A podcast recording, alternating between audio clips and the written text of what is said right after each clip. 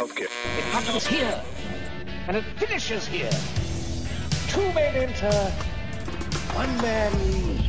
Nearly a two-word review just said shit sandwich. I will roll the record up to the next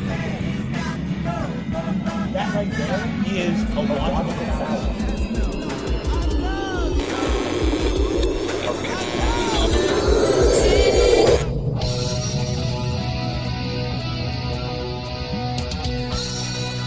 Welcome back to the basement, fellow music lovers. You are now tuned in to yet another exciting adventure with us here on Chunky Glasses, the podcast. I'm your host, Kevin, as usual, and in a rare turn of events, my friend Mr. Marcus K. Dowling is down here with me. I am indeed here. Marcus, we are talking about something very fucking important yes. uh, today. We are talking about something that we have uh, talked about, I think, over the years that I've known you on and off mic sexual harassment and assault in workspaces. We know this is the hot button It's the hottest topic in the world right now. topic in the world.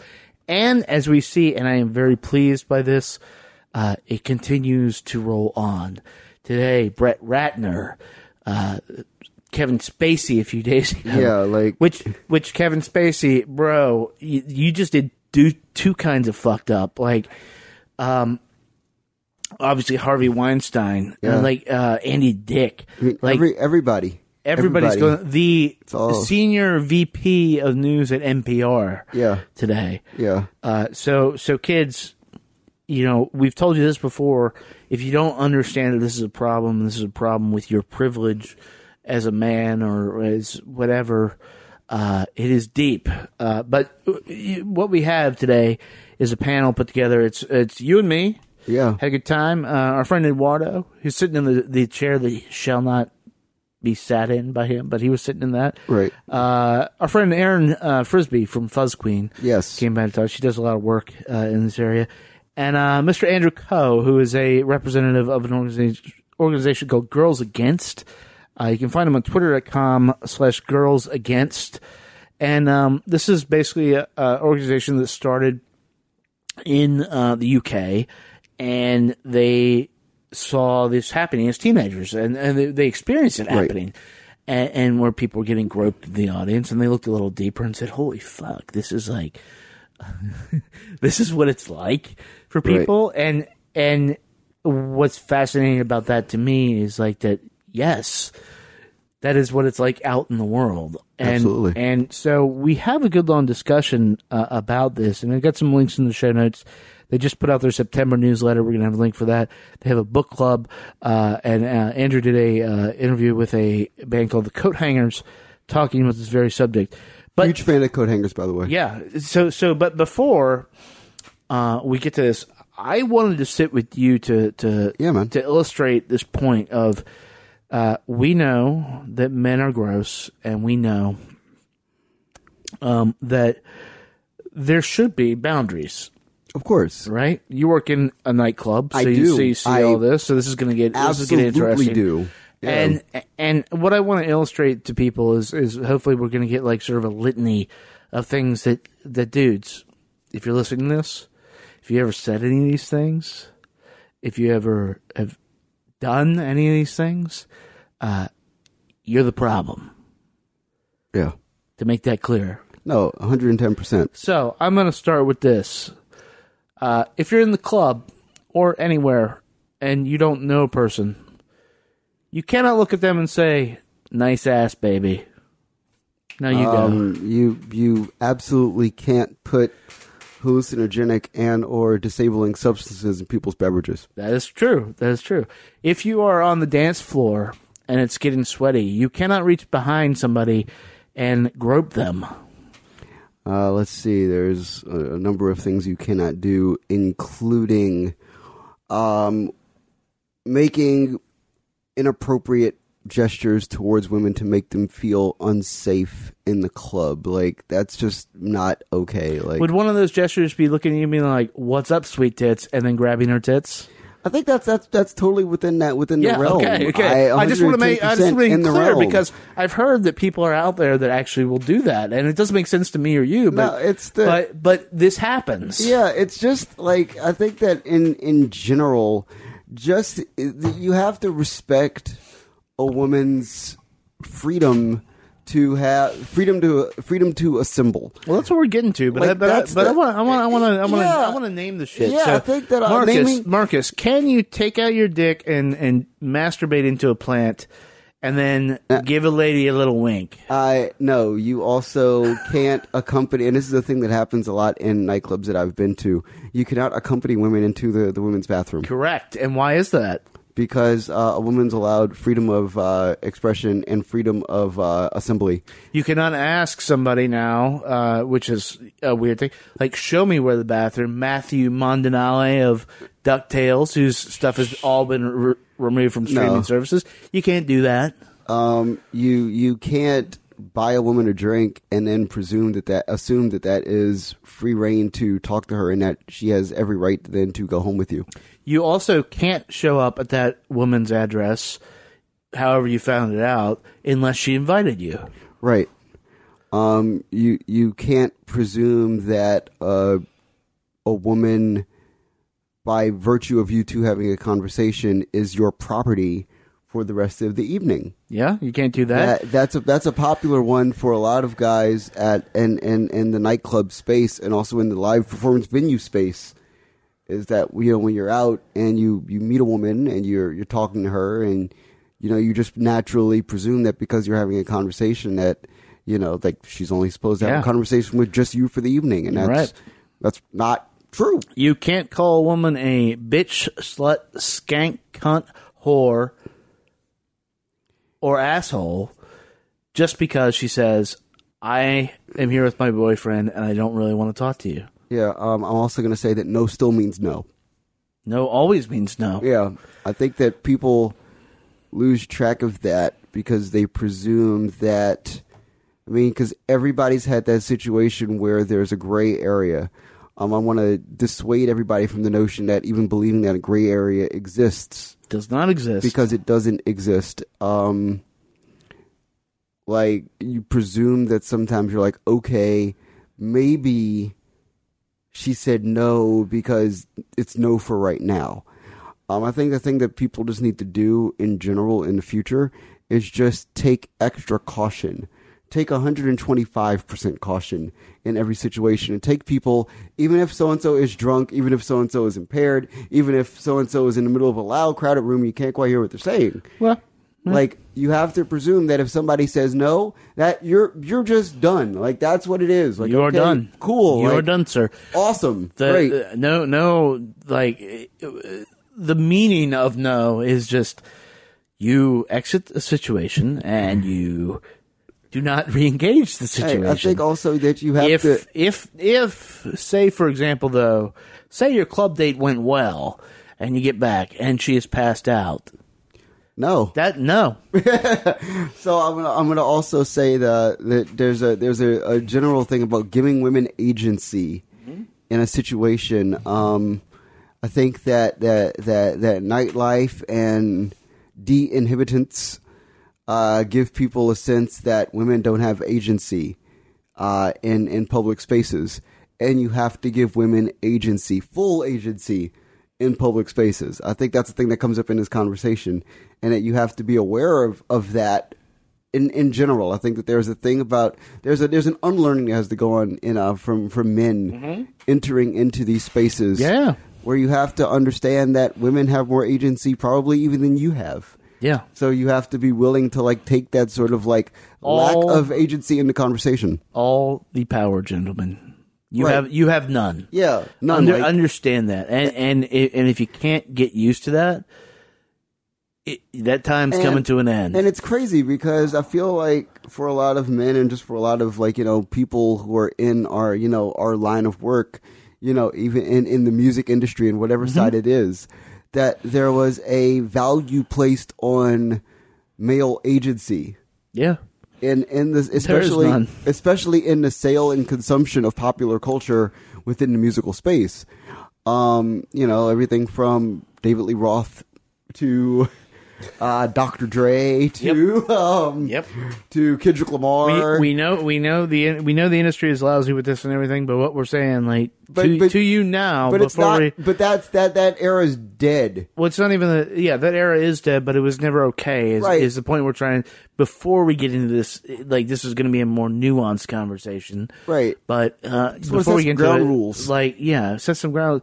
Like guys, y- you can't anymore because everybody is coming for you. Like it's it, and and look, you will get turned out, you will get turned over, and you will get like destroyed. I think that the most important thing about this conversation for me, after uh, uh, talking about ex post facto, is that um, it, it's great in understanding where we are moving forward. Like I think the one thing that the Weinstein thing did, just like the Bill Cosby thing, is that I mean even more so than the Cosby thing, because Bill Cosby, being that he's an African American male, I think on some level, and also that he was a comedian, I think also like just kind of set like a lot of is this into the realm of like jokery and bullshit rather quickly. Like you know, Bill Cosby became a punchline. Uh, Harvey, you can't make a punchline out of Harvey Weinstein and what he did. You just can't. It's not possible. So I think that the the the that moving forward, this is a cool conversation to have in the sense that you know, like Erin, especially being in the room and being that she's a strong female voice in the room. Yep. Like that's important. Like you have to like value those voices first now. And it's fascinating. Like for me, like I work at a 12,000 square foot nightclub. And it's a nightclub. It's a retro themed nightclub. And one of the great things about retro themed nightlife is that you get to hear all the great music. One of the weird things about retro themed nightlife is that all the women that work at our nightclub, for the most part, like wear almost no clothing. Yeah. It's just what it is. But it's all. But the thing is that's intriguing about that is that it's a it sets a weird paradigm because okay, so in 1991, which is the era we're kind of going back to mm-hmm. in our nightclub, like these women had no agency, and it was expected that they had no agency, and now and now they wear this clothing, but it's only in an abstract sense. Like you take like it's it's it's weird because we're and we're having issues with it in the club, and I can talk about it openly. I, I feel like we we can talk about this because it's important. In the sense that you have to look at sex in a in the music industry and in the nightlife industry and in nightclubs life. and well life overall but i think especially given this conversation and especially people that are going to shows you have to look at sex as an abstraction hmm? like you can't look at it as like i'm gonna go see this raucous band and i'm gonna go get laid correct. that's not the the thing anymore like we Well, don't it- do no. that it- this is this is super important. It was never the thing. Right, but but the thing was though is that is that, is that because of the, the, the toxic nature of masculinity in our industry, Yeah, yeah. and because of the dominant power structure, and because of the the, the the media messages that were placed into our industry and placed in our midst, like you have to unlearn all of that like ASAP. There's no like You- you have to you don't do it have immediately. you don't have an option. yeah. and, and I say I say that because of you know like being at decades and such. Like it's fascinating, like I said, to see like scantily clad women as an abstraction. As like you Mm-hmm. look at it and you go, oh, this is a fascinating cultural replica of 1991 Right. in the United States. Right. Wow, that was such a weird, fascinating time. We sexualized women to a degree where they sold things, Right.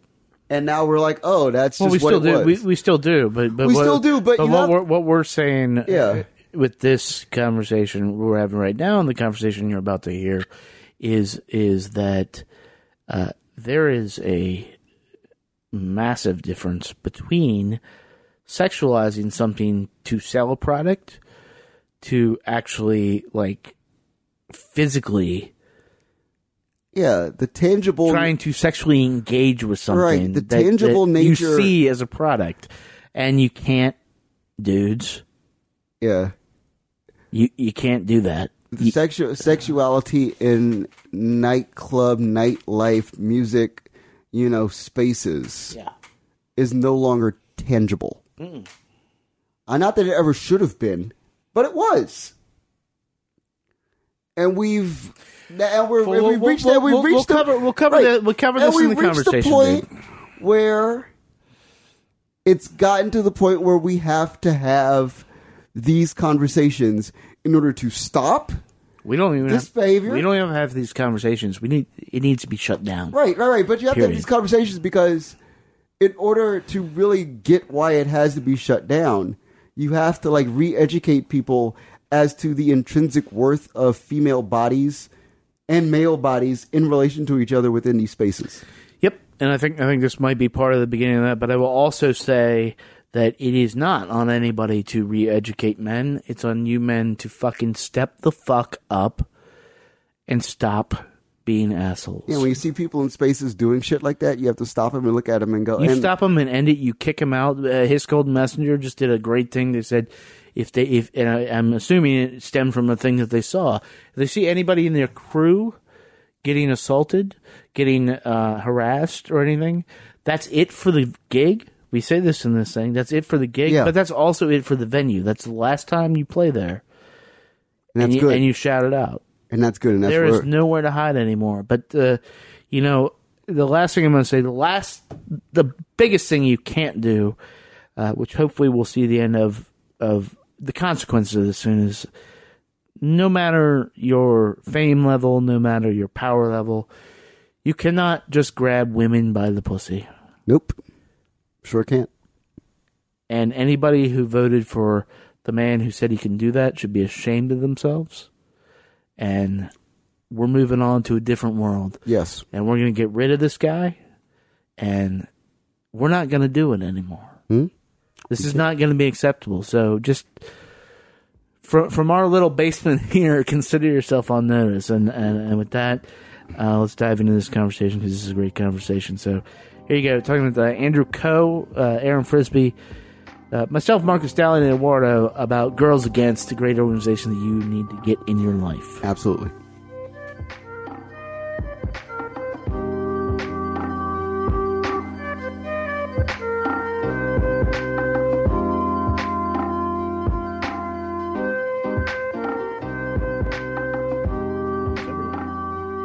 We're mostly talking about the real problem. the real, real problem. You guys ready? Yes. Roll into this. Uh, thank you guys for hanging out. Mr. Dowling, you're over there. Shout because you're not on the mic. Yeah, yeah, Mr. Dowling. Uh, Eduardo, you are in the chair that shall not be I'm in the special chair. You are in the special Despite chair. your uh, Uh, Erin Frisby, you've been down here before I from have. Fuzz Queen. Glad to see you back. Uh, Thanks for having me. Hope Arrow's doing okay. Oh, Arrow's really great. She had she had her little friend over today. Aw, doggy play date. Doggy play date. Um, and and joining us uh, from an organization called Girls Against, Andrew Coe. Is that how you say your last yeah. name? Okay, wait, yeah. Welcome to the basement, sir. uh, Thank you. actually reached out to us. What is this? About two weeks ago. Yeah, said yeah. something about pushing out uh, a tweet or something. And I was like, Yeah. Nah, dude, let's come over and talk about this. Yeah. And to, what we're talking about is uh, essentially, I'll let you like sort of explain the organization a little better. But uh, my understanding is is this is concerned with sexual harassment and assault, specifically in the music space. Yeah, yeah, for um, concerts. Uh, it's a UK based campaign started off by five teenage girls um, in three spots, and it's all because of you know the internet through Twitter. Um, Hannah, Anna, Annie, B, and uh, Ava. Um, majority is in Scotland, but we have B who's over in London. Um, and it's all because of the British indie scene that's been really supportive of the campaign. Uh, Hannah was groped at a uh, a Peace gig. It, it, band's name is Peace, um, indie rock band, um, and it's a really just horrifying story because um, about maybe uh, a month before the the campaign officially started, uh, I went to my first gig, and uh, it was over at the 930 Club. And Yeah. me being a big you know DC punk fan and just music fan in general, you know about the history of the 930 Club. So me just waiting in line, it was just such a buzz, and um, the night for me was just such a religious experience because I'm in a band now. I want to pursue music full time, and uh, to have that story come up on my like Twitter timeline, it was just horrifying. And any person, um, to be put in that position and to be like, she was at the front, the barricade, Right. and have a, she didn't see the dude, so it was just like a bigger gentleman just push all his weight on this girl and just feel her up. It was just horrifying um, to hear. And so uh, I instantly wanted to get, in some way, shape, or form, a form of contact, an ability to join the campaign to help out, because um, I knew that I was going to go to gigs a lot more often. I knew that if I ever saw anything like that, that I would at least try to inform somebody, tell somebody in security, or just you know help in some way, shape, or form the person affected. Um, the great thing is we have about 55 representatives over in the UK and else in scattered parts around uh, Europe. Um, I'm one of five over in North America. We have uh, the lovely Molly over in Toronto, and then the rest of other um, people in like LA, Vegas, and Atlanta, and so forth. Um, but me personally, getting posters in Rock and Roll Hotel was a big step. Being able to interview the bands like Bleach, the Best Coast, the Coathangers, Mm-hmm. that type of thing. Uh, Slowdive is an interview that's going to be re- um, posted up soon after this podcast that I'm very l- much looking forward to.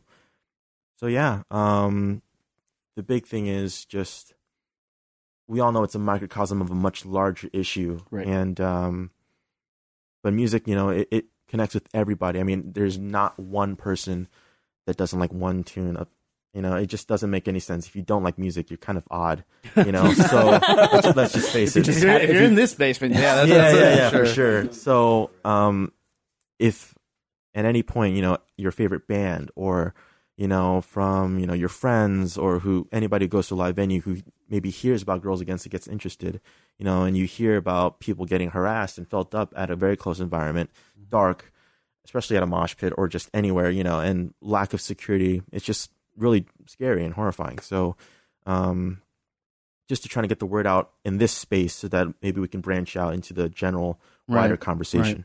Well, I mean, you know, there's always been this dichotomy in in rock, and Erin, you can probably speak to this too. You know, sex, drugs, and rock and roll, man. Yeah. and it's all and you know if people aren't uh we were talking about this with ab if people aren't and by people i mean men Yeah. Aren't raised correctly to understand boundaries to understand what they should and shouldn't do then sex drug and rock and rolls in the 70s like harvey weinstein's defense was like oh that was just a different time. There's never been a good time for this. And there's no, i mean abuse is abuse is abuse. And it's just um and you know so there's that thrill of the event of the industry. It's Mm. rock and roll, man. Yeah. But there's also built into that. I think you know you relate to your bands, you have your scenes, and you're supposed to feel safe. Yeah. And I think what more and more people have been drawing attention to, it's always been going on. Let's not pretend that this is like something because of Trump. It's like it's not. Yeah, for sure. Uh, it's always been going on, but uh, more and more people are actually shouting it out, which is good. And one of the reasons we want to talk to you about this is to, like to try and work through some solutions and see like what like the worst that we know that's happened and stuff. Like Matthew uh, Matt Mondale from Yeah. Real Estate recently. for sure. If you read those allegations, he literally kidnapped somebody. Yeah. Mm-hmm. and you know those aren't people necessarily in in my scene but like i told you upstairs been around that he's Yeah. always been a shitbag Yeah. you know but but erin you know you've been You on you've been allegedly. you've been a touring musician now for what shitbag. like Allegedly like been a shitbag. 10 years Oh, it hasn't been quite that long. It's been since like 2011. okay but yeah. but you've been a touring musician and so you've been out to see all these different spaces and like what type of experiences have you seen out there Um, uh, you know, for me, I, I think that a lot of we're we're calling out like these big instances of saying like, oh my gosh, like abusing someone, um, touching someone without their permission, um, in an intimidating way is bad. But I I, I want to take it back and a little deeper than that too, because I feel like that's where we get into the territory where it's easy to say, oh, it's these bad guys, um, because uh, for me, it's it's just all it's all tied into this idea of domination, intimidation, um, and also just saying that you don't belong. Yeah. So for me, a lot of what I, I mean, of course, I've had experiences where people were really over the top and, and harassing me or, or really disrespectful. And then, of course, like I, there are things like I can't pack up my gear and set a drink down. I have to throw my drink out afterwards right Yeah. because I'm not going to just drink a drink that's been sitting there, especially you Right. know with some of the people who like come up and say things to me like, yeah Yeah. oh gosh, a guy who came up and said, "Oh, your band's so great, so great, so great," and then found out that my um my bandmate Chris is is my partner, Yeah. my husband, and immediately just really turned and and started really giving me helpful advice about Um. about how to and, and basically belittling belittling me and my in my music because he wasn't I guess able to access me as a potential person to I don't know what with Right. but but I guess what it what it comes back to is that if you it's when I it's the constant onslaught of things like a pedal manufacturer who posts an Instagram post that is a joke about how men buy pedals and their wives get upset about it when the implication is that women don't play music right. Mm. and that women wouldn't buy pedals Yeah. because they Right. don't play You're about guitar effects pedals. and it's yeah. it's that sort of exclusion that I think that the the dangerous stuff comes from a thick bed of that. Yeah, I agree. Because if you're what you're saying is you don't belong, and our brains are really wired to to form sort of like us and them sort of mm-hmm. comparisons. Mm-hmm. Um, it's a survival trait. It's where implicit bias kind of lives Yeah, in our yeah, brain yeah. Mm-hmm. and what makes it hard to confront.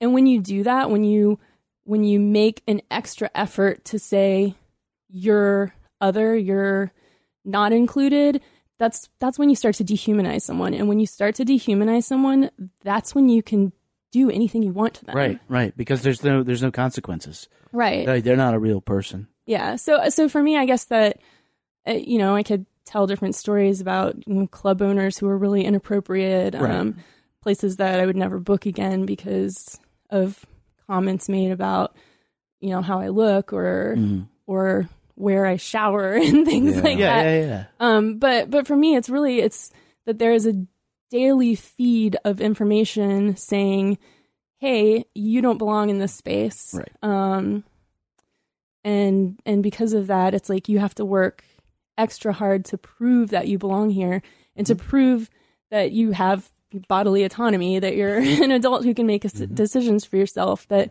that you deserve to be treated with respect because people have created, and I've seen it. I, I actually part of the reason we moved back to DC was because this is such a great scene and such a supportive scene and so much better in so many ways than a lot of places. But I've seen on Facebook forums, I've seen them just DC based ones or DC area based ones just devolve into discussions about both gender and race that are a bunch of white guy musicians from like Right. Haymarket um reinforcing reinforcing the idea that music belongs to them and that music does not belong to other groups of people and they're specifically othering those groups of people and using their power their powerful position in society i mean like look who who's in who runs music like who's in Yeah. And, positions and when of you power think about that, like as a listener and as an appreciator of music, that's a really weird concept. Because if you are, I mean, I guess you could be tuned to just enjoy like Loverboy, and that's your jam. But like, it, really, if you are a music lover, and you have to be to make music, I think, then you're a little more open to hearing different stuff. You want to because it's exciting because you have all this Mhm. stuff. For that to drift back into uh, basic misogyny, like the base of misogyny, is such a weird concept for me personally. Um, and it's something that we've talked about some on this. Is it's I have a problem wrapping my head around any of this and have a lot of questions because I just don't.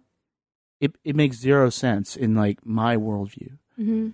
Um, you know, and Haymarket is like in Virginia, so that's I mean that's part of the problem. You know, this is all tied into uh, not just sexism, uh, harassment is tied into racism. It's you know, and it's it's the idea of us versus them. It's the idea of how we handle the other and the dehumanization of it. Mhm. Um, in sexual harassment, what like Girls Against is talking about at a venue and stuff, you're talking about. Um, I mean, you're you're talking about crimes essentially Yeah. Mhm. that are happening out out in the open, and these are overlooked by institutional things. So you can't help but think like, okay, this is systemically now. We, we have this problem that we have to deal with. Where do we start? Like talking to venue owners, talking to uh, bands can say it all day long, but there's always Mhm. going to be that guy in the Best Coast audience who yells at Bethany like, "Show me your tits." Yeah. And that's look, that wasn't acceptable in the seventies. Yeah. it's just you know you, you got So there's a there's a conversational point, and um, I come to this from having recently spent like the last like you know year and a half of my life with people who run giant, big room, massive, global, globally dominant nightlife, whatever. Um, that's my general take on it. Whatever. Um, because they they it's it's a thing and it exists, but the the real conversation goes from music to commerce. Um, one of the fascinating things that I've noticed in the last 18 years, 18 months of my life is um, understanding the line that's drawn between music and commerce. They are not, they are not similar. They are entirely dissimilar. Like you can be, you can concern yourself with music. And the second that you concern yourself with music more than commerce, you solve to, you you lose the idea of having a venue, mm. because the venue is concerned with turning a profit. Mm-hmm. And if you look distinctly at the industry of music, there's a sense that booking things for men and male dominant audiences, especially on an independent underground like scene level, is the best way to go. Because you think, okay, we we need to get 150 people into this space. If you if you begin the process of segregation, then you start to look at dwindling profit. So ultimately, and this is one of the great things about like the '90s and the Lilith Fair movement, and uh, you know, even insofar as looking at like the early 2000s and the push of rhythm and blues into the the, the conversation, largely African American musical, you know, genres, is that it was supported by the outside. There were outside larger organizations that allowed for this sort of segregation of music to create the commerce artificially so that then you could let people into the space that could balance out that conversation. And that's a thing that I think you have to always be cognizant of in the music industry is the fact that because, as you said uh, correctly, it's largely white men who are at the top. It's largely white dudes who are at the bottom. Uh, you know, so like, you know, whether it's like, you know, like five guys in a rock band from Northeast DC who all happen to be white guys and they're gonna like have their white guy perspective on the thing. They just are. And then and, and what's crazy is that you would they will these these guys who are, you know, like poor or struggling or making it, you know, along the way. So great, great point to think about. I always think about this when I think about this conversation. Is like Foo Fighters Right. um, played Anthem, which is a 6,000 seat venue that is massive and at the forefront of the American music industry, the million trillion dollar music industry. These are also guys at one point who were all struggling local indie dudes making a music thing. Mm-hmm. The, the, the notion that at the, that, that the people at the top are not so far removed from the people at the bottom makes that whole thing very systemic. And doing the integration or doing the segregational push almost has to be an outside inside thing because when you look at what we're looking at as an industry, it's top to bottom. Right. Right. Mm-hmm. And people don't stop and realize that. Like that's the craziness of it. And that's like the, the frustration point of it. And I would even want to point out even further one of the most intriguing things about and as a journalist who's written a lot in the EDM space, like the most fascinating part about electronic music in the last 10 to 20 years is the fact that there's so much of an LGBT like communal thing that is part of that community that when okay so we can't sell music anymore to make money so you have to turn to the festival. It's like the dance people are like well whatever we do is whatever we do right? All right cool. So we're gonna like put all of our people in here. And whether that's women whether that's gays whether that's lesbians whether that's transgender whether that's whatever like that get, that gets integrated into the space. And it's just something to think about like in the sense of like that's the kind of push that is required to make this conversation fair equal equitable without that push you need to have some kind of outside agitator to make that possible and to make that sustained. And that's why I'm glad that, you know, you guys are doing what you're doing because on a larger level, that's the conversational point of like, how do you create consistent agitation? Because systemically, it's a, it's it's a very hard thing to you know work against. Well, the challenge or the oh, I'm sorry. Go ahead. Oh, I was just going to say it's a good point about. I, I feel like you brought up a good point about women not being viewed as serious or legitimate consumers um, in the music space. That and I've seen that before. That like um, festivals will gauge sort of who to book based on. Um, oh well, Totally. women who are in attendance will just go see whatever Right, right. their their male partner. This is also assuming that No. there's like a And there's also, and what's even crazier to me is that there's always a spot for a hot dude in music because they feel like, okay, if we don't book a woman, then we will book hot dude X. That Mhm. makes music Y. And we will just stand this person on stage and we will presume that because this person is booked, that women who want to ogle this person, which gets into a whole other terribly disgusting conversational point because it's the exact like polar opposite of what we're here talking about today. Mm. And the industry presumes that women are okay with wanting to ogle a man. But the second that a man is the, the second that a man wants to ogle a woman, they're like, well, well, why is this an issue? We've been putting hot dudes in front of women for ages, and they ogle them, and it's fine. Well, yeah, because there's a completely different power dynamic. I mean, exactly, mm. and that's the, and I think that's the discussion point that's super important is that, and and creating that outside agitational space, you always have to be cognizant of the idea that you have to make sure that you politicize that difference.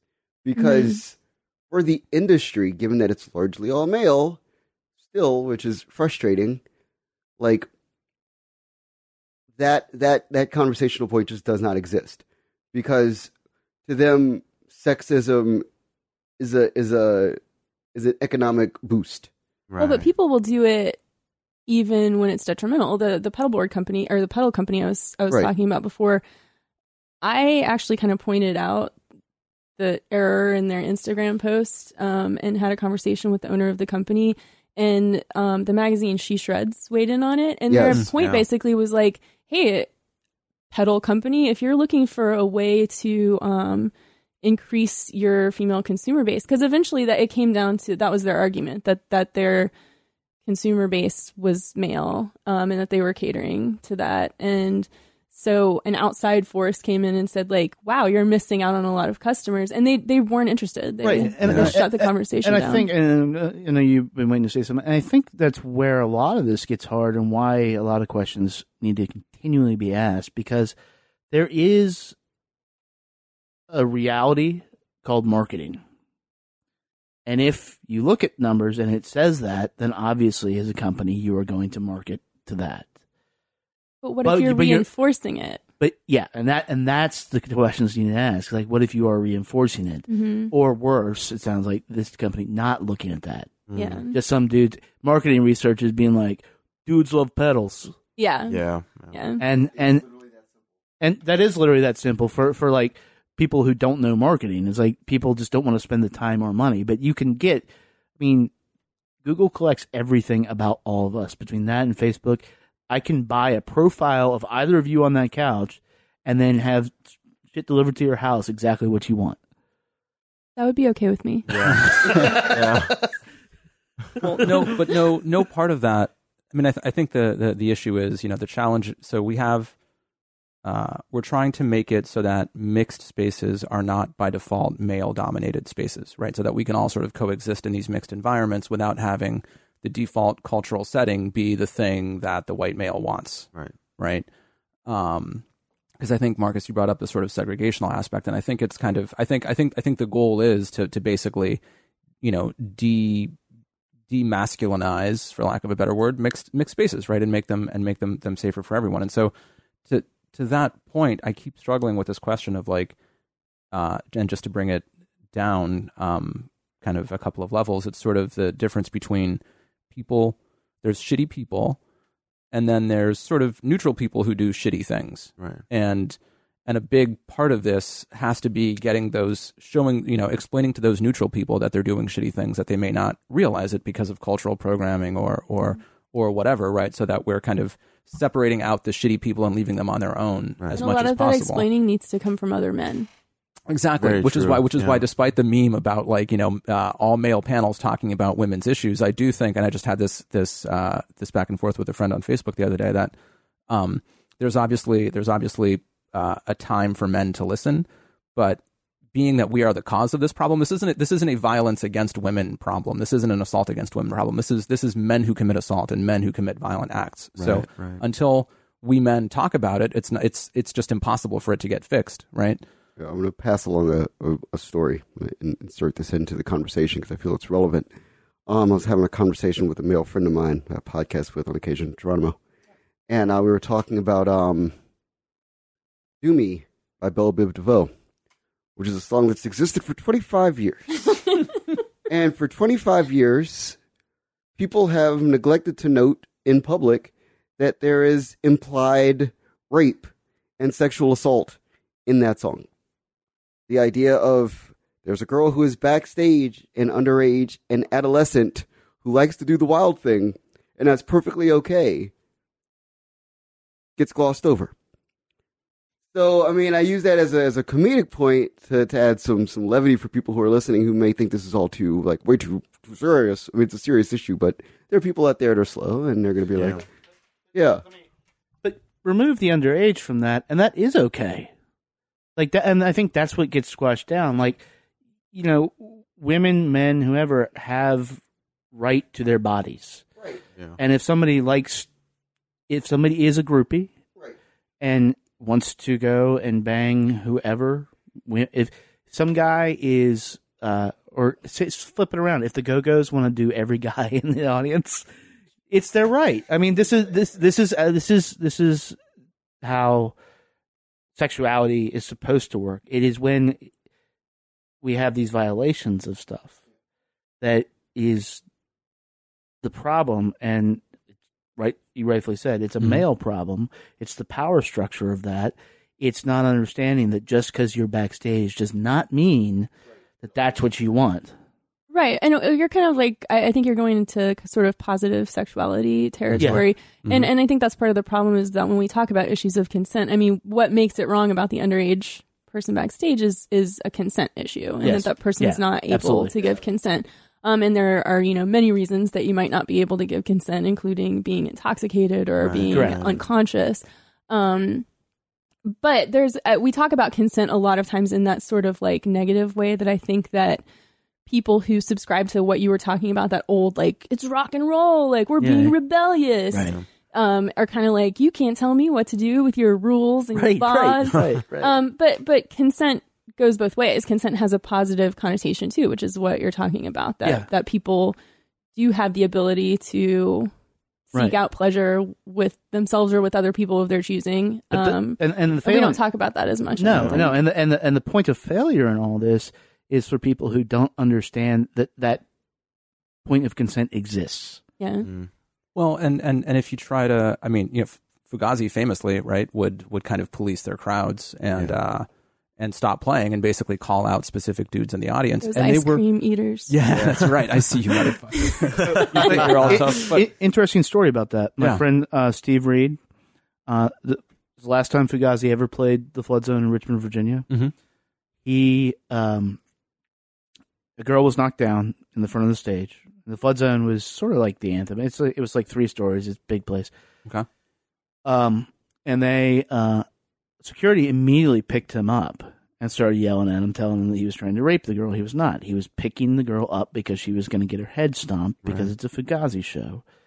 Uh, he was pulled outside, and then the owner pulled a knife on him. Oh shit. Ian got off stage, ran outside, and like stopped it and grabbed him in, and then just shouted like the th- thing down from the stage. Shouted at the guys up front. They're like, "Did you not see this person fall? This woman fall? You know, do better than this." And then played bad cop for the second time, and like, Wow, and it was like, "Fuck you!" Broke the mic, and they never played in Richmond again. Well, they're and they're and they were famously treated as these like killjoys or like the sort of the nags of Mhm. of punk rock Right, because right. they wanted everyone to be able to have a good time and to have like a sense of personal autonomy and sovereignty in their at their shows and and maybe you know I don't know maybe maybe Fugazi Well, I, actually, no. I don't think they were over the line. I don't think. I don't think they No. like. Like I don't. I don't. I don't think there's anything to be said about like, oh, the message wasn't well delivered. I think. I think that's. I think that's how scenes need to be policed, is aggressively and and with support from the top, right? Mm-hmm. Right. Well, and, and I mean, going back to what you were saying before about like how do we take this problem that is is a a problem of the people who are in power and to imply that in order to have a good time, you have to create a situation in which other people can't have a good time or are only there to service your good time is Right. Right. is Yeah. ridiculous. Right. I mean that and that's that is something that I I feel like happens on on a level of people who don't recognize it and and wouldn't be classified as like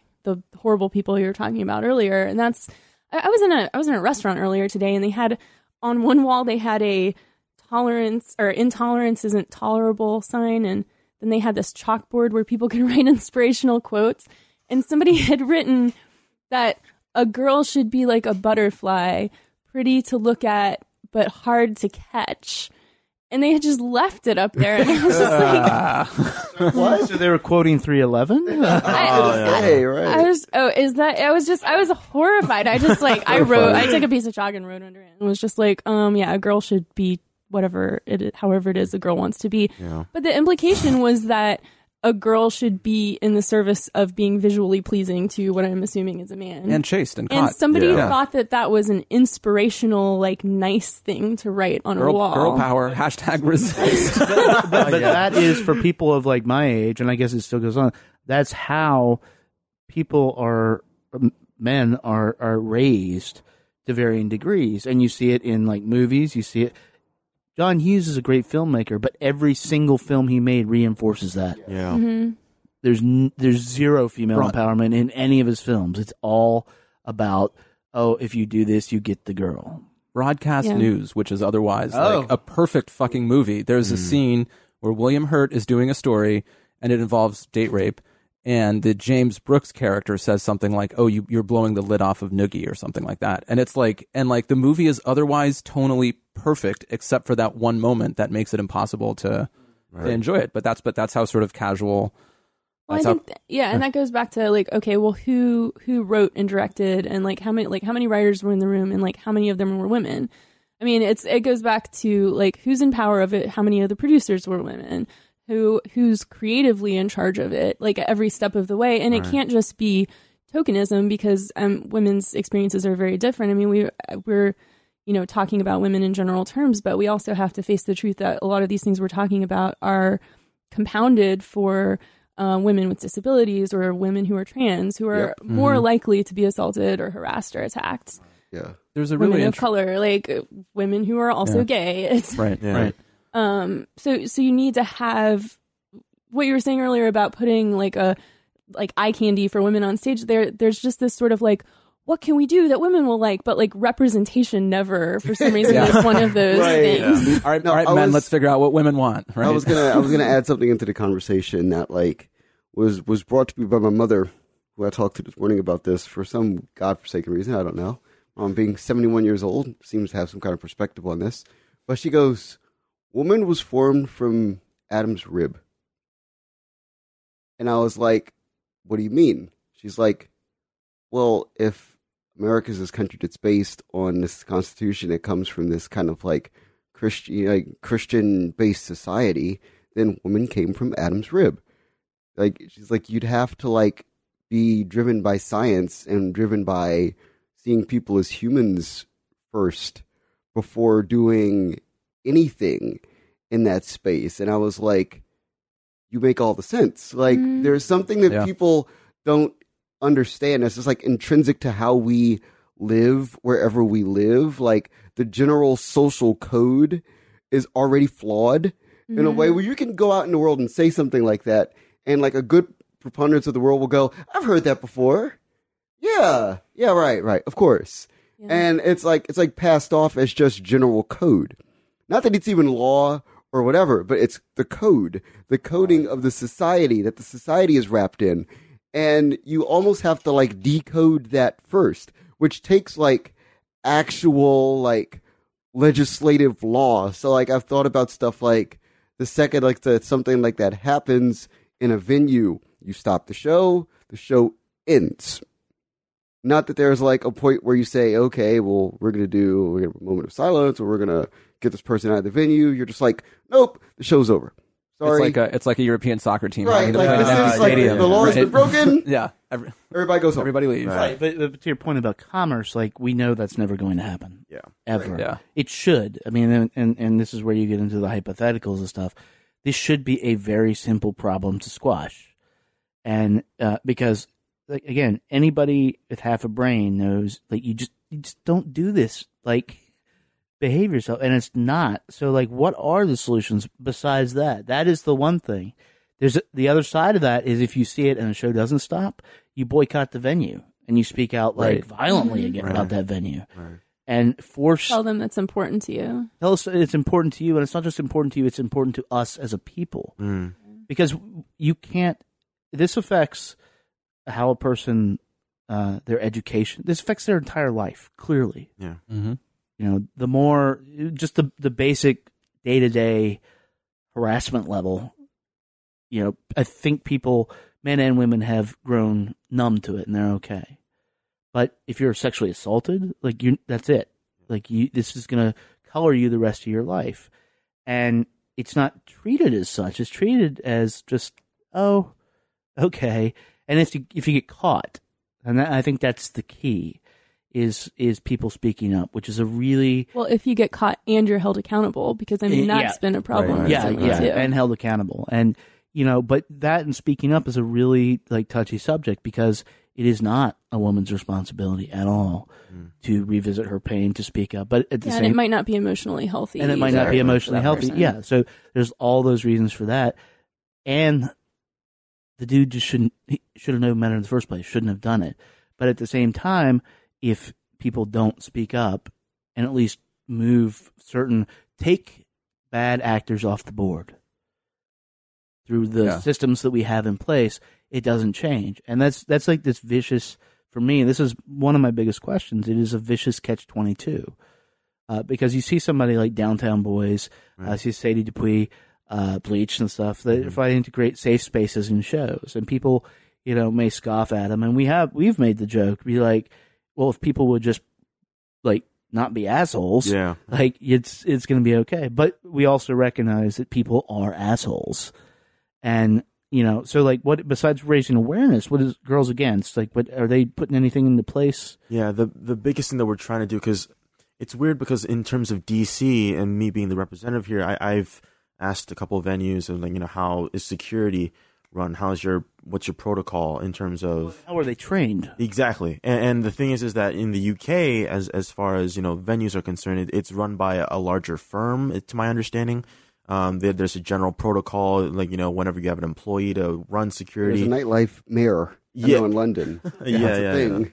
Yeah, and um, with DC, it's weird because you know when I've talked to other bands about you know what should we do as a band or sh- what should you know a venue or security, etc. When we bring up security, it's just like it's they're not accessible for the the main thing. You know, if you're in a pit or if you're in you know anywhere, I mean, from having back and forth conversation with you know other representatives, it's just like you never see or it's not easy to see security, especially when they're up front. They're not in the crowd. They're not, you know, at all accessible. So in case if you do need help for whatever reason, they're not there, you know, to help anything. You know, surely, you know, if you have a situation where someone did touch you, you know, and, and um, you for whatever reason meet security, that it shouldn't be a thing for you to worry about saying like, oh, well, I didn't see it. Oh. You know, like Yeah, I want to. Yeah, I want Uh, to. yeah, it, sh- it it should be, and that, that's a very single thing. And I will call out like people at IMP, right, like Seth Hurwitz, right, right, right, um, Steve Lambert at Yeah. DC Nine and Rock and Roll Hotel, right. uh, Dante at Black Cat. This is a policy that needs to be in place. If somebody comes to you and says this, remove the person who did the act. Period. hmm I can speak to security because um, working like I do over decades and having an actual hand in like the crafting of the policy, like having to actually write it out. Right. Um, there's like two key points. Um, number one, security for men and security for women are completely different things, like literally night and day. Mm. Um, when it comes to men, because most security guards are male, there's not any sort of nuance. in the policy. If guy A punches guy B, you grab guy A and guy B and throw them out of the venue immediately. If woman A strikes woman B, there is first a policy that says that the female security guard that is present is the first line of defense. So if you don't have a female security guard present in the venue, the male security guard has to stop and assess the situation and then has to proceed to act in a manner that does not constitute sexual violence against the woman. So there's like three layers there that like a male security guard has to go through. It is all important to the conversation. Like number one, they have to assess whether or not the female is inebriated in any way. Because sobriety is important, because you want to have consent, because what this security guard is about to do can be misconstrued as illicit touch. Right. Like, say there's a girl who's about to fall over a, a ledge, and the only way that you can grab her is to grab her around the waist and pull her back. If the girl is drunk and wakes up and is like, "What the hell just happened? Right. This person touched me in an inappropriate way."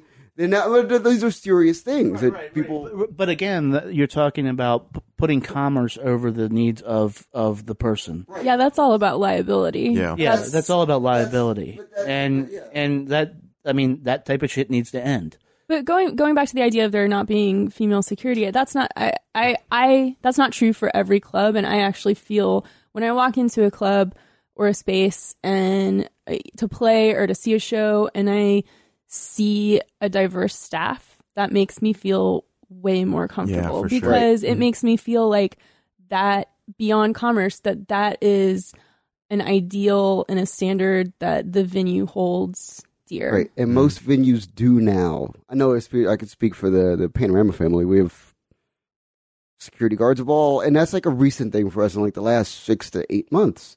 It's just like actively, like proactively being like, okay, because Echo Stage is one of the venues in Panorama's like holdings, Right. and Echo Stage does three thousand person largely EDM shows, Right. where kids are doing God knows what to who knows what to wherever, and insane things tend to happen. So you need this crew of security that is spans across all sorts and types of people, so that that level of liability is there, and there's also that level of comfort for the people who are coming into the venue as well. That's the hardest line to draw, I think, is that you want to signify to people with your security force that I am secure uniquely, and that I can find myself within this team of security. This, of course, when you get to like a DC nine, right, is not exactly going to happen because, well, it's a 125, 150 person venue, and the idea of like how many security guards would you need to police that space? Probably two or three. You're not going to like specifically say, okay, well, we're going to find one woman, one African American security guard, you know, or one white person. You know, like we're going to do that. But it speaks to the culture of the venue, I think. Even if you're saying like within this space, like on this one day, maybe like all those people aren't working. But I think that if the culture of the venue is such that they are a venue that goes out of their way to have a diverse staff, that that because the policing aspect of security isn't I I mean, I think we've talked a lot about how deep into the culture this the problem goes, and that's I think what's going to be more effective than just policing each situation. No, I I agree, and I think there's a top down. I think there's a top down to it that's intriguing right now, just in, across culture in general. I think that the most important thing that's happened in the last like three weeks is that the New York Times has come out as like this like pro woman, anti male bullshit publication, and at every single day I can look at the Times and there's like a story about this is trash and is dumb and has happened. What are you as men, as larger controlling society, going to do? And I want to see in six months what the trickle down of that looks like because it's going to affect all industries and especially when it hits the music industry because music is pop culture and it's easily commodified pop culture. And people like to see the change at the top of pop culture get reflected on their street level pop culture.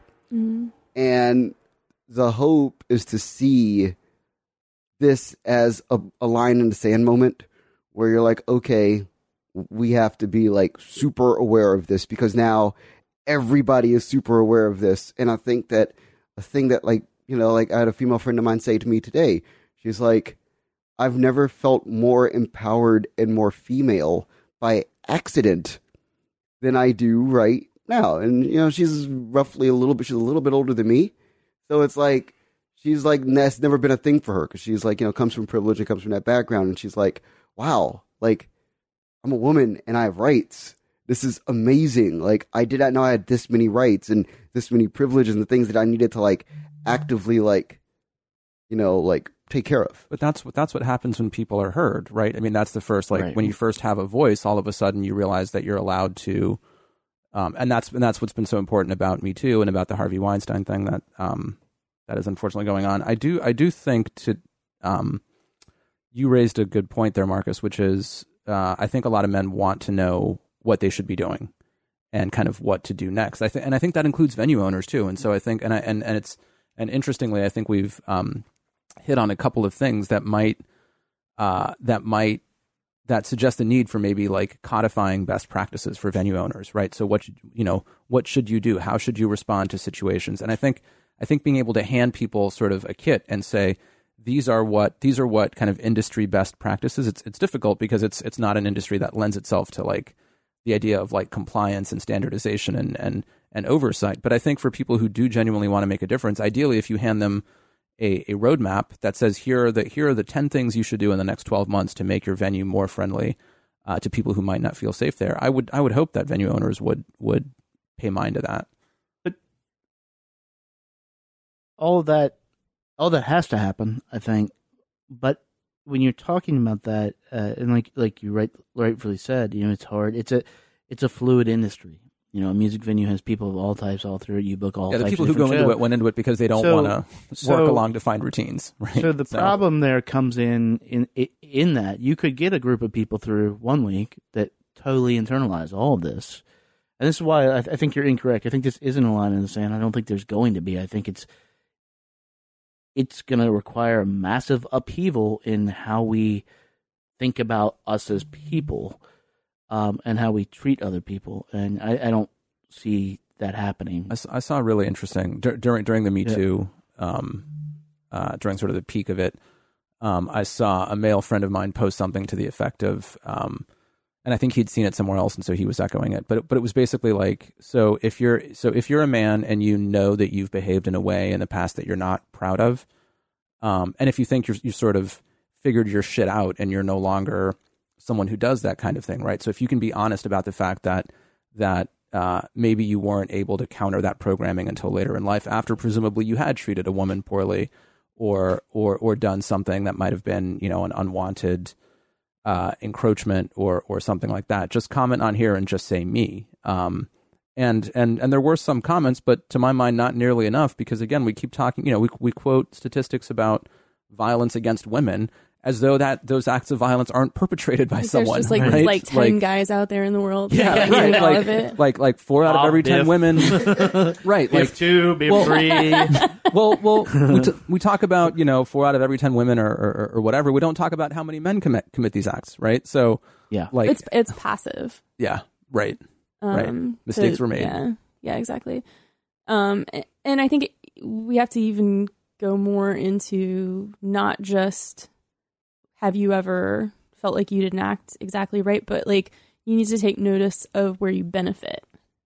Um, oh, interesting. just Yeah. where you benefit societally because that I feel like a lot of that's where a lot of the problem that's that's where I see a lot of the problem coming from because you'll you'll start to talk to somebody about just gender bias in general and they'll become very very defensive Right. but when you're like what is it that you're defending and they're denying that they receive a benefit Right. from right.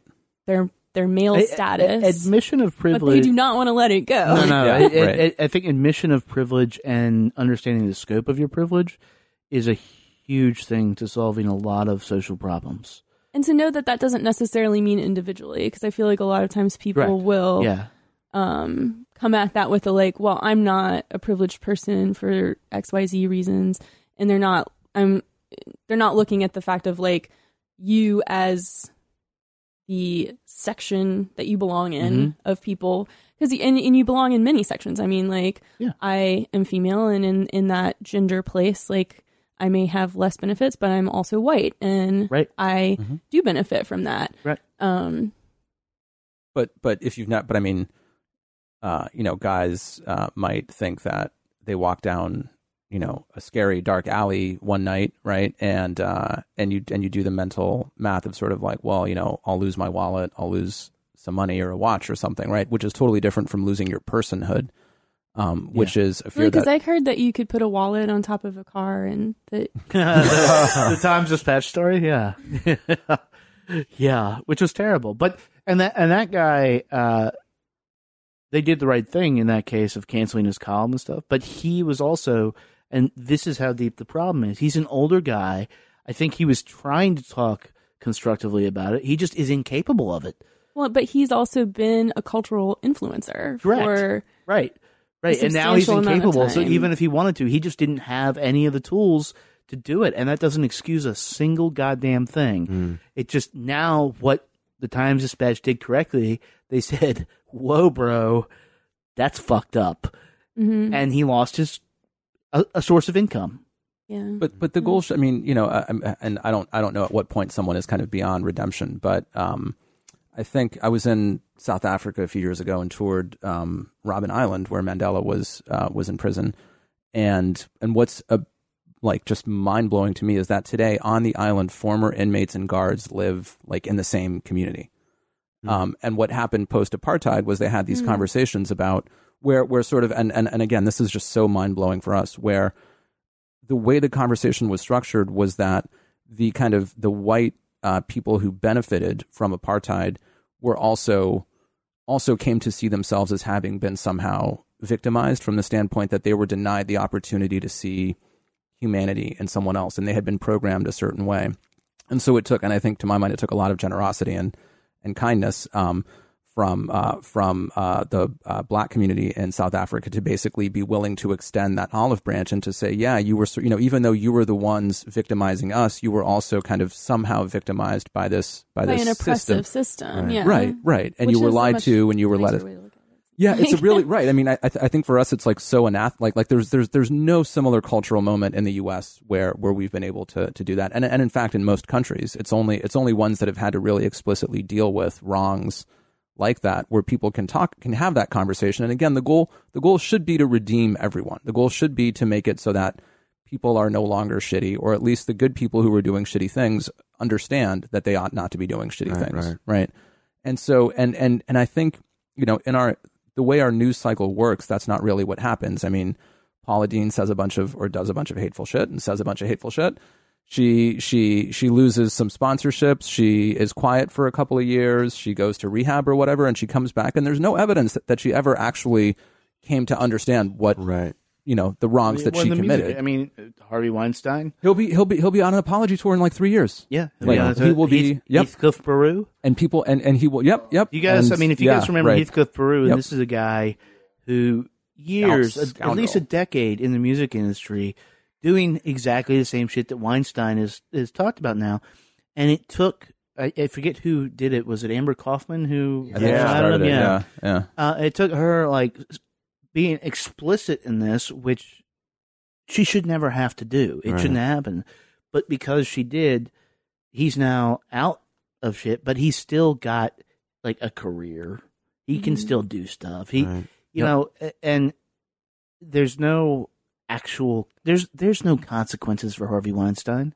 No, None. He will. He Right. will. He will. He will be up on the stage at the Oscars within a decade, and people will be standing up and applauding. Probably. I mean, you know. Jeez. This gets to a uh, conversation about uh, privilege and value that I think is important to, to always note in the midst of this. Um, when you note that somebody has value to the system that they are uh, op- oppressing, then you have to like always acknowledge that this value exists. And that's the hardest part of the conversation is when you say like, well, because I wrote a piece about this when it comes to Harvey Weinstein. I'm like, okay, well, Harvey Weinstein is the reason why we have Pulp Fiction and, and Clerks. So as as bad of a human as he is, if you like Jay and Silent Bob, then it's it's his fault. You know, so he still will always have a demonstrable worth. Um, and, and then you have to like also look at the privilege that's associated with that worth. When you consistently prove that you have worth over and over and over and over and over again, then you gain a certain level of privilege. Um, and then that trickles down because of you know notions of ascribing people towards other people, and that's the hard part. Is like you have to start the process of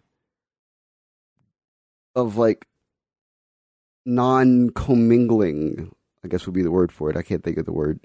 Um, or or uh, not uh, taking uh, you know taking apart the idea that like people who have worth can lose all of their worth for doing things that are socially reprehensible. And and that's hard because that, that goes against the way that we're programmed as people because you're always programmed to say people deserve a second chance.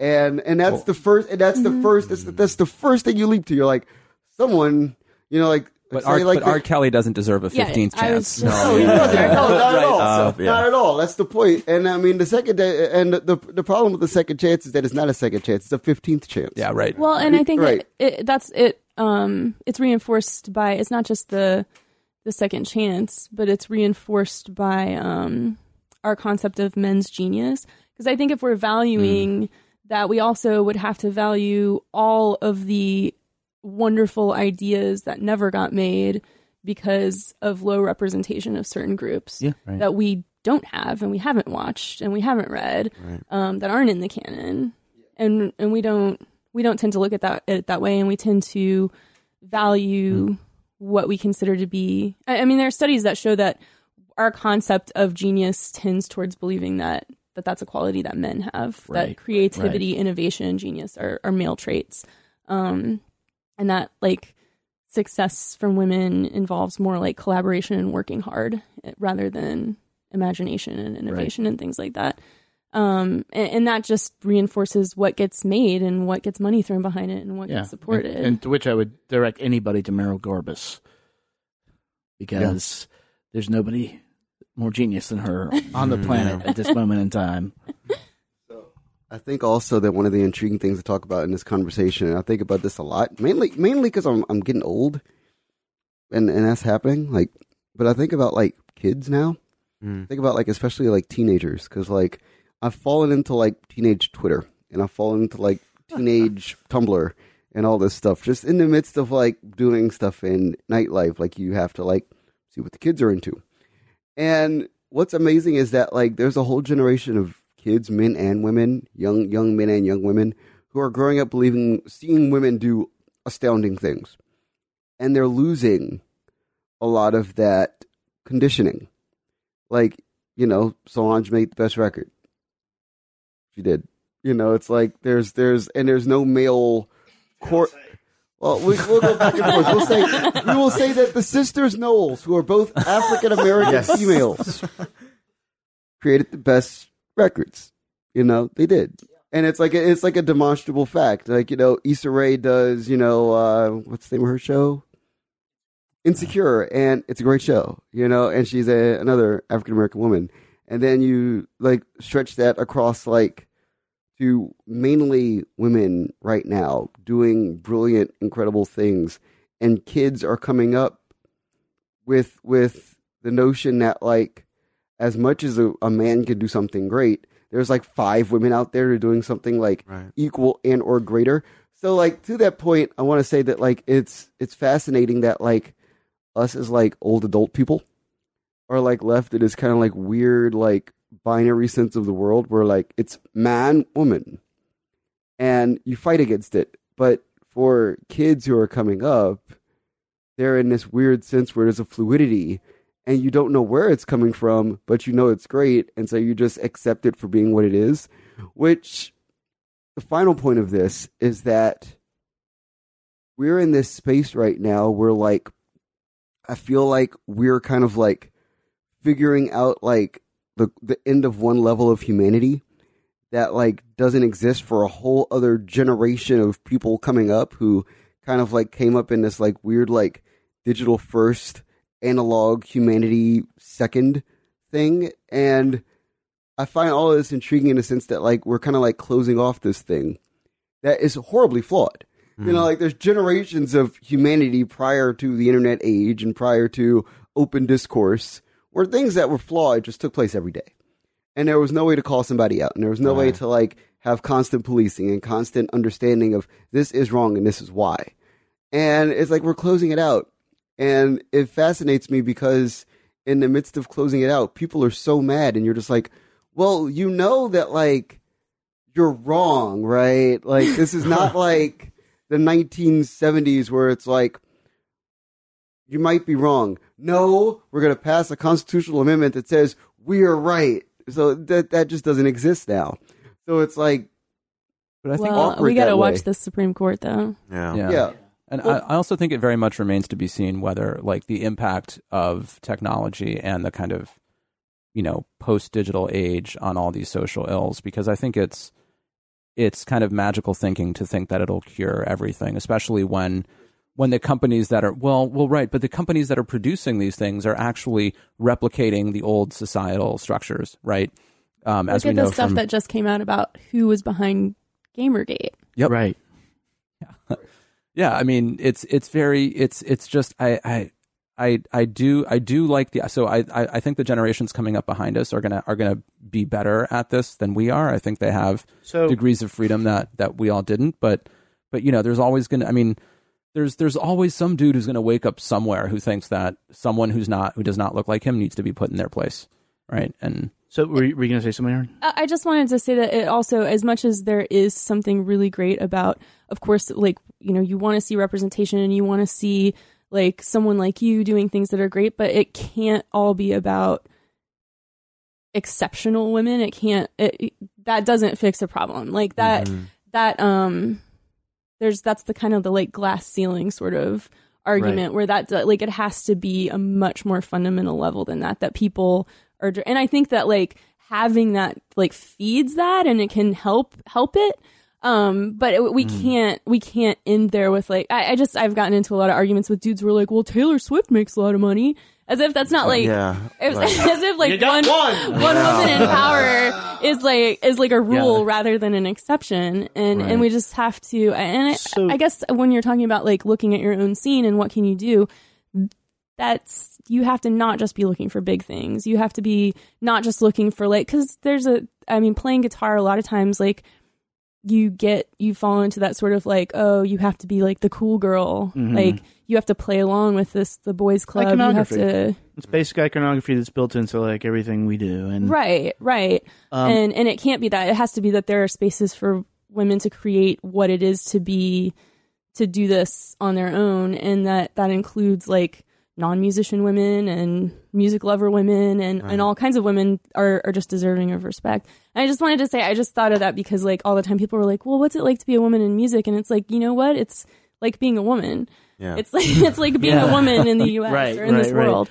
I I think as we start to wrap this up, because I think we've explored uh, pretty well the at least got into the the quote unquote big bad of this that we know, and it's not just like sexual harassment, sexism exists outside of every other bad thing. Right. This is uh, multimedia, multimodal. Uh, I want to see if, like propose some solutions to this if we have any. I know Girls Against has some Mhm. that you've spoken about, but also, you know, I, I think what you said, Marcus, is insanely hopeful, but there might be a nugget of truth to that. If people grow up and just ignore that asshole strain of, of humanity and just say, we don't, uh, this doesn't exist. We treat people well yeah.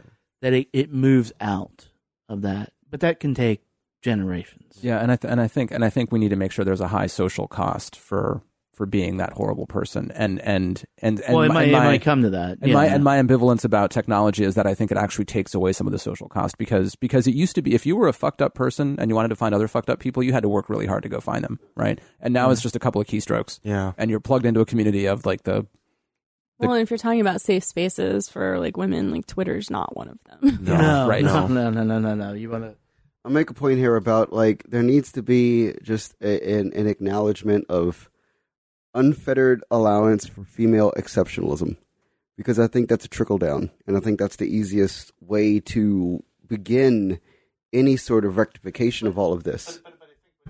said is like it's it's not about exceptionalism. But- but it's that- but it- but it it's a, it's about it's about just being. It's okay that you're doing and you're you're just a human being. Yeah. but I think that the key is that exceptionalism for people who are, for lack of a better term, ignorant, begets an awareness that the commonplace can exist. So to me, it's like it's a it's a it's a trickle because you can't just like throw the the the okay. So like you can't throw the It's a, it's a Billie Jean King. I mean, Right, like, course. it's, Yeah, you it's one branch outfit. of what needs to happen, but it can't be the only branch. Right. No, but it's like, but it's like, but I think that the one thing about the digital era that's intriguing to me is the sense that like you can't like you don't inspire one to one or one to five or one to ten. You inspire like one to like a million now, which is like fascinating. I think that's the thing that people don't understand is like if you do something great, then like a million other people have the potential to be like inspired similarly to do a great thing. Yeah. And then that becomes this kind of like echo chamber of exceptionalism where even if it becomes even if it just is commonplace even if it's not exceptional by the standard by which we judge excep- exceptional things. It's, it's exceptional to the person that was inspired to do the thing. And that begins the work. So when that becomes commonplace when people are just creative and motivated and inspired and then you go into spaces and you see these spaces like for me it's like the one great thing about the internet is that i'm able now to like from like all the years of writing about edm i'm inspired by like young women worldwide who are getting behind the decks and djing their own parties my favorite thing in the world right now when you talk about like creation of safe spaces and my favorite thing to watch on uh, instagram and mainly i'm laughing because it's like awesome is that like at least once a weekend when I'm going through like my Instagram stories, there's some young woman somewhere in the world who stopped her party and gotten on the mic and yelled at some dude for being fucked up. Yeah. And it's like the most amazing thing. And it's like like they'll like stop the party and it's like, hey, listen, dude, you're fucked up. Get out get the fuck out of my party or else. And you're just like, yo, that's awesome. And then like there's like general applause and then music starts back up again. Yeah. And like you you see this like probably trickling out. I know I know I'm not the only person seeing this, and I know that this probably exists in other like pocketed scenes. But to see that kind of replication is cool because you're like, okay, maybe we're getting somewhere. Maybe it's not ideal yet, but we're getting somewhere. We're like, this is becoming like it is an acceptable moment that I see all the time, so therefore it's commonplace.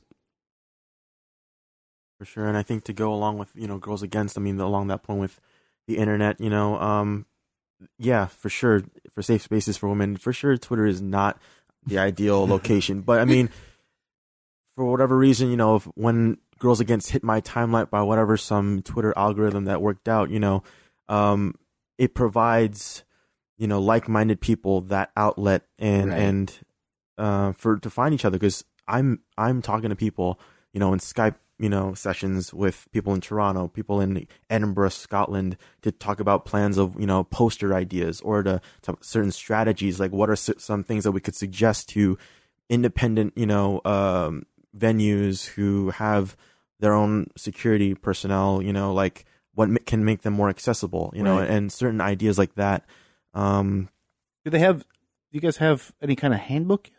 no not really um Best, best practices. yeah best practices? yeah Take it from uh, a standards writer over here. yeah Well, and that would be great because I feel like so many people would be interested in that. yeah Yeah. And and along that vein now um in terms of you know the EDM scene I mean there's even a, a scene in terms of you know Girls Against being founded by like you know kind of looped around that kind of indie Indie, indie rock yeah. you know scene you know you are seeing a huge wave of you know British and American artists you know who are female who are incredibly you know I mean we- look at the higher echelon and say that thing about ex, you know exceptional exceptionality um there are you know bands like uh Wolf Alice out there Bleach Yep. you know um Mhm. Pale Waves uh you know Dream um Dream Wife there's a plethora of brilliant brilliant talented people who just for the sake of it got inspired picked up you know guitar and just want to go for it you know um, just to say their piece and are willing to, you know, take a stand against stupid shit. You know, um, yeah, yeah, and I don't know, um, drawing a blank.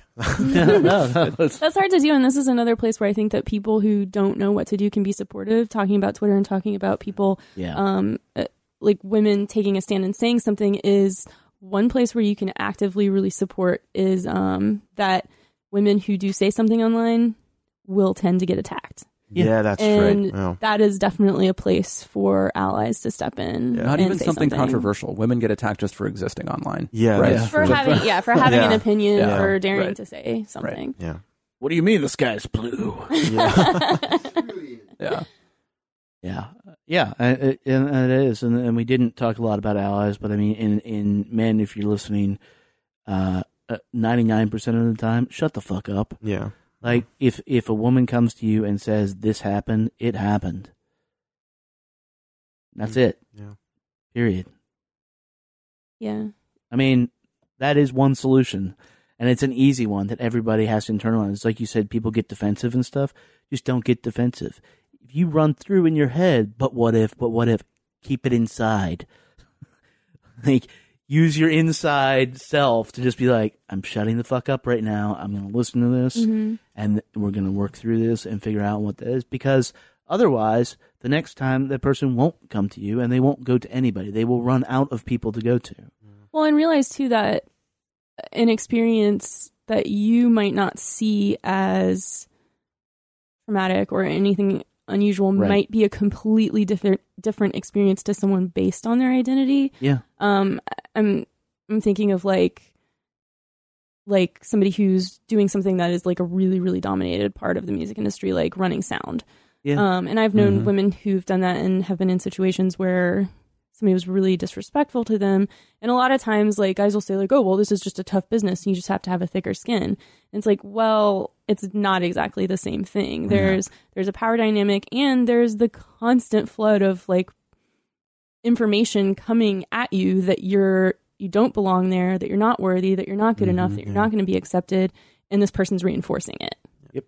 The countless amount of interviews that I've done with other bands, you know, it's just like, oh, aren't you like the drummer's girlfriend or something like that? Or like, Yeah. what are you doing here? Like, you know, I've been asked if yeah. I was the merch person, it's like at my own shows. It's ridiculous. Like the, Which the- is so, and that, but and but those those things are easy to laugh off because that is like it's easy to just be like, ah, toughen up. Right, right. You know, it's, who cares? You know, because you get on the stage at the nine thirty club afterwards. So like, fuck that person. Right. But that is what we were talking. That's why I wanted to get it, uh, make people or help people understand it's a systemic problem.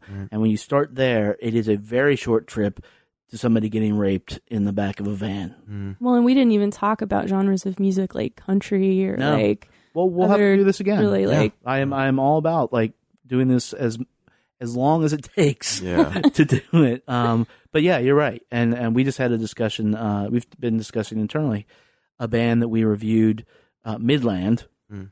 and I said we had a great discussion about them. And I said to Marcus, I said, but. Are we going to be able to get this episode out before one of those dudes is accused of date rape or commits sexual assault? oh my goodness. And that's a Oh, real goodness. thing. Because Wow. he's a dude. They're pretty dudes in country. And that's the industry. And that's Yeah.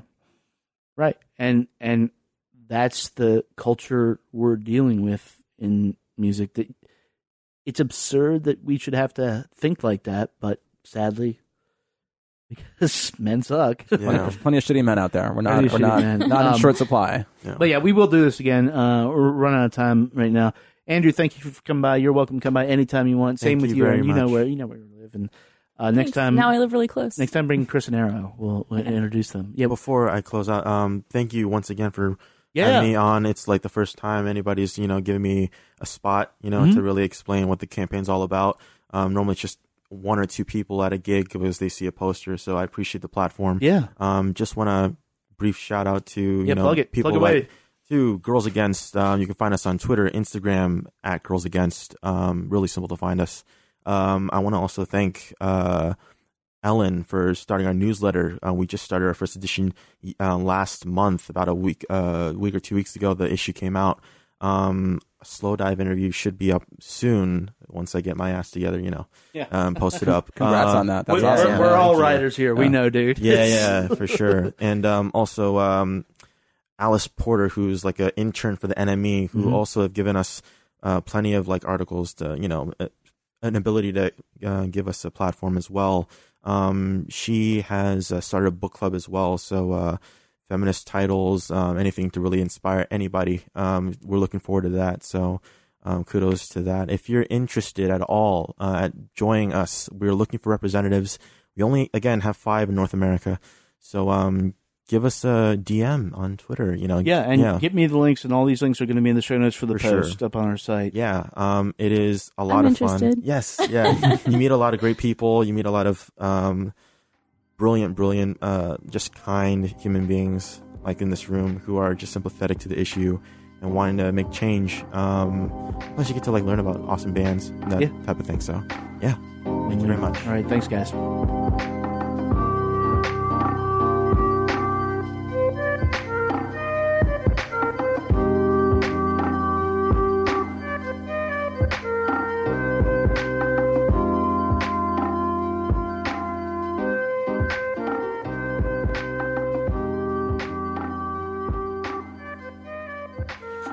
Right, big thanks to uh, Andrew and Erin. Uh, I'm not going to thank you, Eduardo, because you were sitting in my goddamn chair.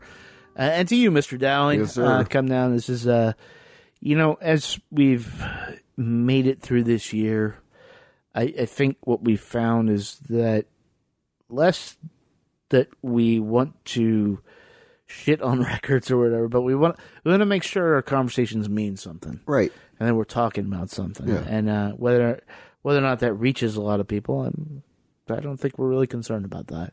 No, it's the value add of it all. It's, It's, it's, necessary. it's, it's what it what it means, and so that's what we uh, hopefully did. If you hadn't heard of Girls Against, uh, now you have. Uh, go out there, follow them. Um, I know they are looking for more reps all over the world, uh, and uh, we're going to help try to hook them up with uh, people like IMP at the 930 Club.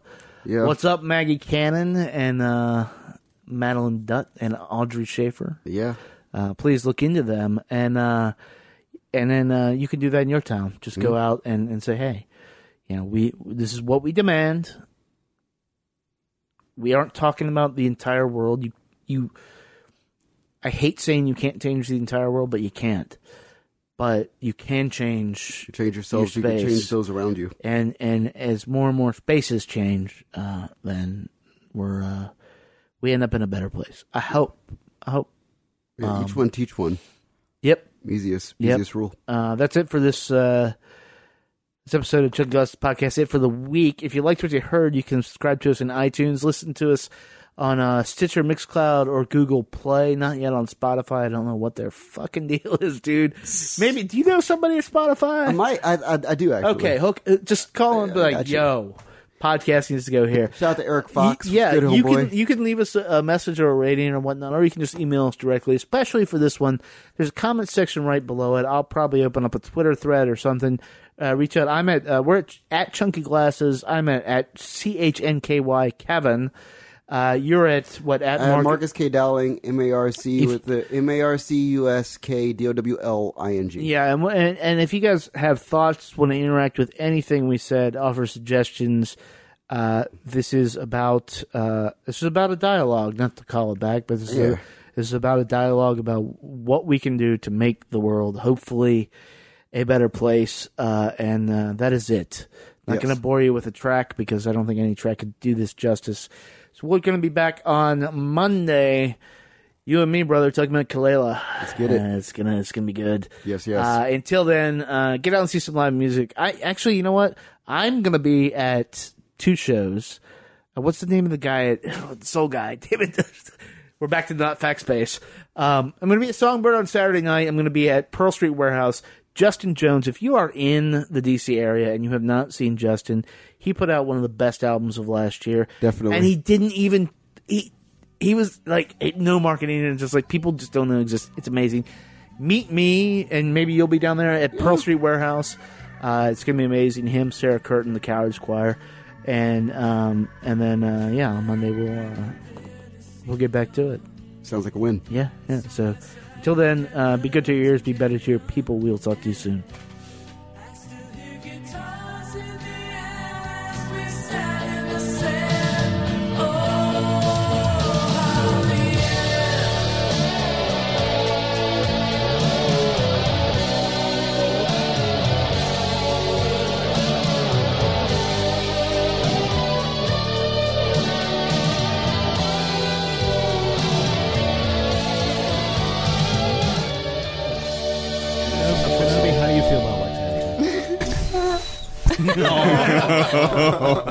Kenobi.